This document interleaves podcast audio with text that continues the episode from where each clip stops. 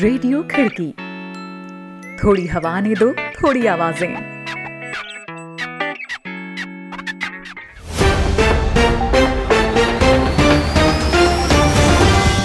आज है छह जुलाई, दिन सोमवार। खिड़की इंटरनेशनल बुलेटिन में अभिवादन स्वीकार करें अभिनव श्रीवास्तव का।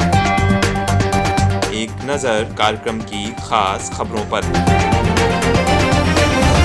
रूस को पीछे छोड़कर दुनिया भर में कोरोना संक्रमण के मामलों में तीसरे स्थान पर पहुंचा भारत। साथियों, ये बात सही है कि अगर कोरोना से होने वाली मृत्यु दर को देखें तो दुनिया के अनेक देशों की तुलना में भारत संभली हुई स्थिति में है। ईरान ने कहा, नातांज न्यूक्लियर संयंत्र में लगी आग से धीमा पड़ेगा उसका एडवांस न्यूक्लियर कार्यक्रम। डोनाल्ड ट्रंप के दावे पर अमेरिकी फूड एंड ड्रग एडमिनिस्ट्रेशन ने फिर जताई शंका, साल के अंत तक नहीं तैयार होगा कोरोना वायरस टीका। रहेंगी दुनिया भर की और भी अहम खबरें, तो बने रहें बुलेटिन में अभिनव श्रीवास्तव के साथ।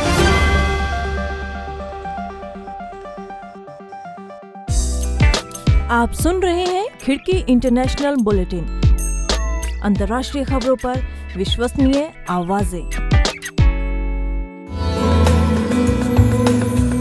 आइए शुरुआत करते हैं आज की पहली खबर से। दुनिया भर में कोरोना संक्रमण के मामलों में अब भारत रूस को पीछे छोड़ता हुआ तीसरे स्थान पर पहुंच गया है। यहां संक्रमण के अब तक कुल छह लाख सत्तानवे हजार आठ सौ छत्तीस मामले दर्ज किए गए हैं, जबकि कोरोना टेस्ट दूसरे देशों की तुलना में बेहद कम किए जा रहे हैं। पहले स्थान पर अमेरिका और दूसरे स्थान पर ब्राजील अब भी बरकरार है। कैसे इतने लंबे समय तक सख्त लॉकडाउन के बाद भी भारत में कोरोना संक्रमण लगातार फैलता गया, इसकी पड़ताल कर रही हैं हमारी सहयोगी प्रीति नहार। भारत में कोरोना वायरस का पहला मामला तीस जनवरी को सामने आया था और आज यानी छह जुलाई को भारत दुनिया में कोरोना से प्रभावित देशों में तीसरे स्थान पर आ गया है। वर्ल्डोमीटर्स डॉट इन्फो की वेबसाइट के मुताबिक यहाँ संक्रमितों की कुल तादाद छह लाख सत्तानवे हजार आठ सौ छत्तीस जा पहुँची है। भारत सरकार ने पहला मामला दर्ज होने के लगभग दो महीने बाद यानी बाईस मार्च को जनता कर्फ्यू का ऐलान किया। प्रधानमंत्री ने यह ऐलान करते हुए कहा, आज प्रत्येक देशवासी से एक और समर्थन मांग रहा हूँ, ये है जनता कर्फ्यू। जनता कर्फ्यू यानी जनता के लिए, जनता द्वारा खुद पर लगाया गया कर्फ्यू।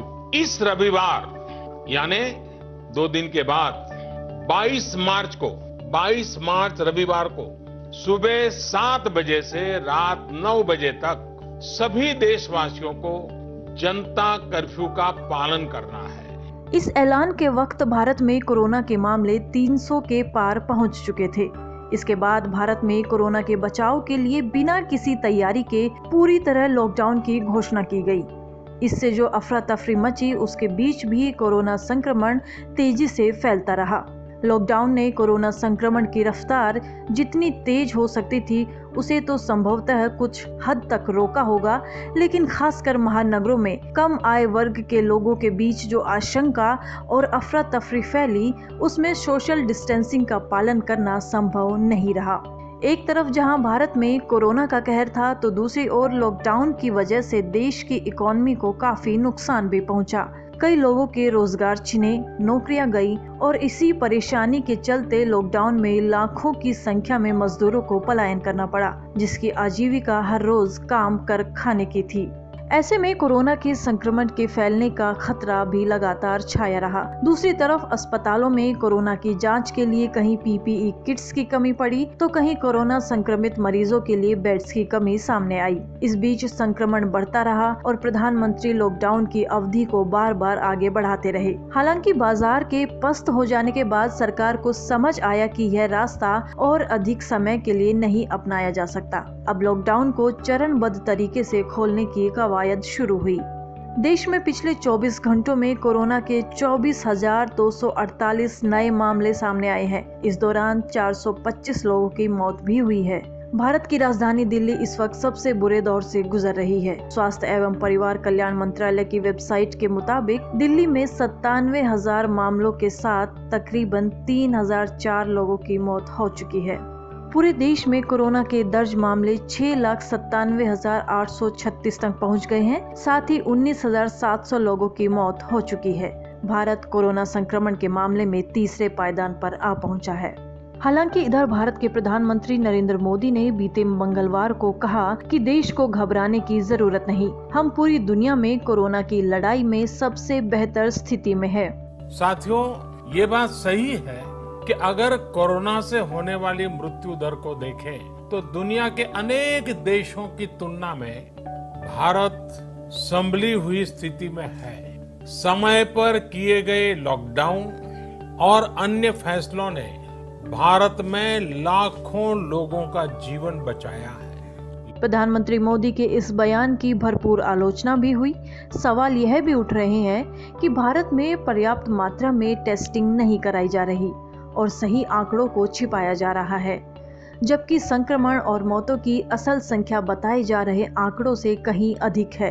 इधर अमेरिका और ब्राजील में भी हालात बद से बदतर हो चुके हैं। अमेरिका में इस वक्त उनतीस लाख बयासी हजार नौ सौ अट्ठाईस मामले दर्ज हैं और एक लाख बत्तीस हजार पाँच सौ उनहत्तर लोगों की मौतें हो चुकी हैं, जबकि दूसरे स्थान पर मौजूद ब्राजील में सोलह लाख चार हजार पाँच सौ पिचासी मामलों के साथ चौसठ हजार नौ सौ लोगों की मृत्यु कोरोना से हो चुकी है। कार्यक्रम आप खिड़की डॉट कॉम के साथ ही खिड़की के यूट्यूब चैनल, फेसबुक पेज और व्हाट्सएप ग्रुप में भी सुन रहे हैं और मैं हूं अभिनव श्रीवास्तव। पिछले हफ्ते ईरान के नातांज न्यूक्लियर संयंत्र में लगी आग से भारी नुकसान पहुंचा है और ईरान के एटॉमिक एनर्जी ऑर्गेनाइजेशन के प्रवक्ता बहरोज कमालवांडी ने कहा है कि इस घटना से ईरान का एडवांस न्यूक्लियर कार्यक्रम धीमा पड़ सकता है। ईरान की सरकारी news agency I R N A से कमालवांडी ने कहा कि इस घटना के चलते एडवांस सेंट्रीफ्यूज के विकास और उत्पादन की प्रक्रिया धीमी पड़ सकती है। हालांकि कमालवांडी के मुताबिक आग लगने की इस घटना में किसी व्यक्ति को कोई नुकसान नहीं पहुंचा है। कमालवांडी ने कहा है कि आग की चपेट में आकर नुकसान हुई इमारत से बड़ी और अत्याधुनिक उपकरणों वाली एक नई इमारत बना ली जाएगी। इससे पहले ईरान की शीर्षस्थ सुरक्षा एजेंसी ने दावा किया था कि उसने इस घटना के कारणों का पता लगा लिया है, लेकिन उसे बाद में सार्वजनिक किया जाएगा। इस बारे में अब तक कोई स्पष्ट जानकारी नहीं दी गई है। इस बीच कुछ मीडिया संस्थानों ने ईरानी अधिकारियों के हवाले से यह भी कहा है कि हो सकता है कि इसकी वजह एक साइबर हमला है और ईरान इस तरह के हमलों का भरपूर जवाब देगा। रुख अगली खबर का। अमेरिकी फूड एंड ड्रग एडमिनिस्ट्रेशन के प्रमुख डॉक्टर स्टीफन हान ने राष्ट्रपति डोनाल्ड ट्रंप के अमेरिकी स्वतंत्रता दिवस के दिन दिए गए उस बयान पर शंका जताई है जिसमें उन्होंने कहा था कि कोरोना वायरस का टीका इस साल के खत्म होने से पहले तैयार हो जाएगा। रविवार को हान ने कहा, मैं नहीं अनुमान लगा सकता कि कब तक कोरोना वायरस का टीका उपलब्ध हो पाएगा। हान ने अपनी बात में यह भी जोड़ा कि टीके का विकास जानकारी और विज्ञान के जरिए ही होगा। हान व्हाइट हाउस की कोरोना टास्क फोर्स के भी सदस्य हैं। ट्रंप लगातार इस टीके के इस साल के अंत तक तैयार हो जाने का दावा करते रहे हैं, लेकिन संक्रामक रोगों से जुड़े कई वरिष्ठ अमेरिकी अधिकारी इस दावे पर संशय जताते रहे हैं। ट्रंप के इस तरह के दावों को आगामी चुनावों के मद्देनजर उनकी एक चुनावी रणनीति के तौर पर भी देखा जा रहा है। अमेरिका कोरोना के संक्रमण और मौतों के मामले के लिहाज से दुनिया में शीर्ष पर है और इसके लिए ट्रंप की शुरुआत से ही बरती गई लापरवाही को एक बड़ी वजह माना जा रहा है। चलते हैं अगली खबर की ओर। क्रोएशिया में हुए संसदीय चुनाव में सत्तारूढ़ रूढ़िवादी पार्टी क्रोएशियाई डेमोक्रेटिक यूनियन को भारी जीत मिली है। कोरोना वायरस के बढ़ते मामलों के बीच इन चुनावों में क्रोएशिया के छोटे दक्षिणपंथी दलों की सीटों में भी इजाफा हुआ है। क्रोएशिया के मौजूदा प्रधानमंत्री और क्रोएशियन डेमोक्रेटिक यूनियन के नेता एंड्रेस प्लेंकोविक ने इस जीत को एक बड़ी जीत बताते हुए कहा, आगे हमारे सामने बड़ी चुनौतियां हैं और चुनावों में मिले जनादेश ने हमें इन चुनौतियों का सामना करने का दायित्व दिया है। बता दें कि रविवार को ही मतगणना में क्रोएशिया की एक सौ इक्यावन सीटों वाली संसद में छियासठ सीटें क्रोएशियाई डेमोक्रेटिक यूनियन ने जीती हैं, जिसके बाद संभावना जताई जा रही है कि क्रोएशियाई डेमोक्रेटिक यूनियन छोटे दक्षिणपंथी समूहों के साथ मिलकर गठबंधन सरकार बनाएगी। दुनिया के सात अजूबों में शुमार ताजमहल को देखने के लिए पर्यटकों का इंतजार और लंबा हो गया है। हालांकि कोरोना वायरस की वजह से पिछले करीब तीन महीने से बंद पड़े ताजमहल को खोलने की खबरें पिछले हफ्ते छाई रही थीं और उम्मीद जताई जा रही थी कि सरकार सात जुलाई से सोशल डिस्टेंसिंग के नियमों के साथ ताज को आम जनता के लिए खोल देगी, लेकिन रविवार को कोरोना वायरस के संक्रमण की दर बढ़ने से स्थानीय प्रशासन ने इसे अनिश्चित काल के लिए टाल दिया है। अब एक नज़र दुनिया भर में कोरोना संक्रमण के मामलों पर। वर्ल्डोमीटर्स डॉट इन्फो की वेबसाइट के अनुसार दुनिया भर में कोरोना संक्रमण की तादाद एक करोड़ पंद्रह लाख चौंसठ हजार एक सौ पिचासी पहुँच गई है। अब तक कुल मौतों का आंकड़ा पाँच लाख छत्तीस हजार आठ सौ तिरानवे दर्ज किया गया है और पैंसठ लाख अड़तीस हजार आठ सौ अड़सठ लोगों को सुरक्षित बचाया जा सका है। यहाँ बताए गए सारे आंकड़े वर्ल्डोमीटर्स डॉट इन्फो से लिए गए हैं। दोस्तों, आज का यह इंटरनेशनल न्यूज बुलेटिन आपको कैसा लगा इस बारे में जरूर कमेंट करें। आप जिस भी प्लेटफॉर्म पर खिड़की को सुन रहे हैं, लाइक और शेयर करना न भूलें। खिड़की के यूट्यूब चैनल को भी सब्सक्राइब करें और बेल आइकन टैप कर लें ताकि हर अपडेट आपको मिलती रहे। अभी के लिए अभिनव श्रीवास्तव को दीजिए अनुमति, कल फिर होगी मुलाकात। आप जहां चाहें हमें सुन सकते हैं, खिड़की डॉट कॉम के साथ ही खिड़की के यूट्यूब चैनल और फेसबुक पेज पर भी। नमस्कार। रेडियो खिड़की, थोड़ी हवा आने दो, थोड़ी आवाजें।